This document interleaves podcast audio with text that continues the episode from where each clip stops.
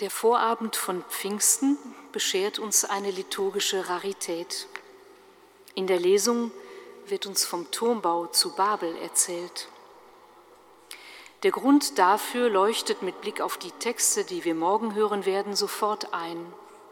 Hier wird so etwas wie ein Gegenbild, eine Negativfolie zum Pfingstereignis entworfen.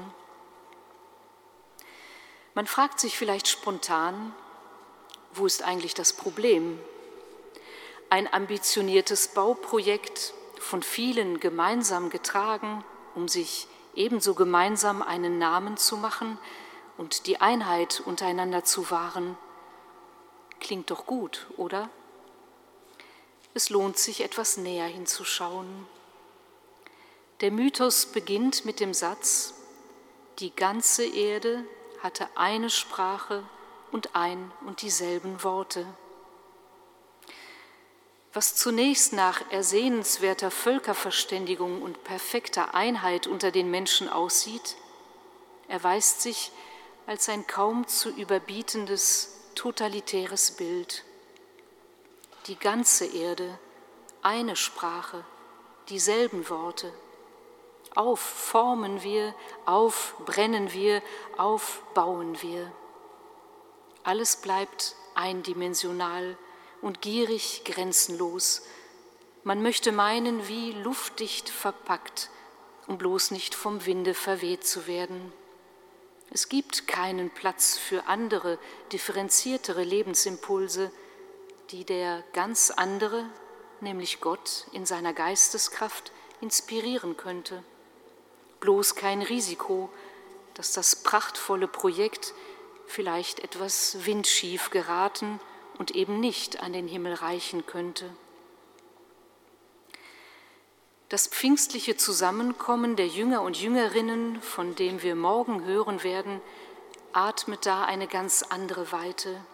Ja, auch sie sind zusammen am selben Ort, meinetwegen im wahrscheinlich recht beengten Obergemach, aber sie erwarten das, was ihnen Jesus verheißen hat und was sie sich nicht selbst geben können, die Kraft aus der Höhe, den Geist des Trostes.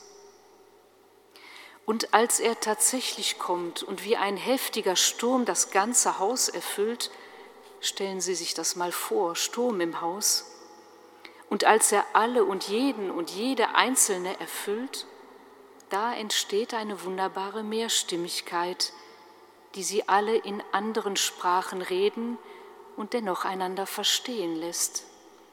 Da hält sie dieses neue Leben plötzlich in Atem.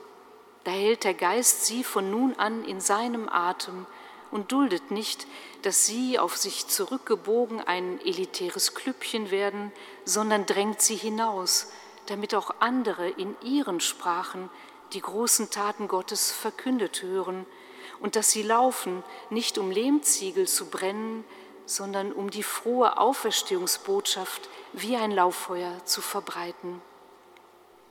Aber das ist eine andere Geschichte und die hören wir morgen.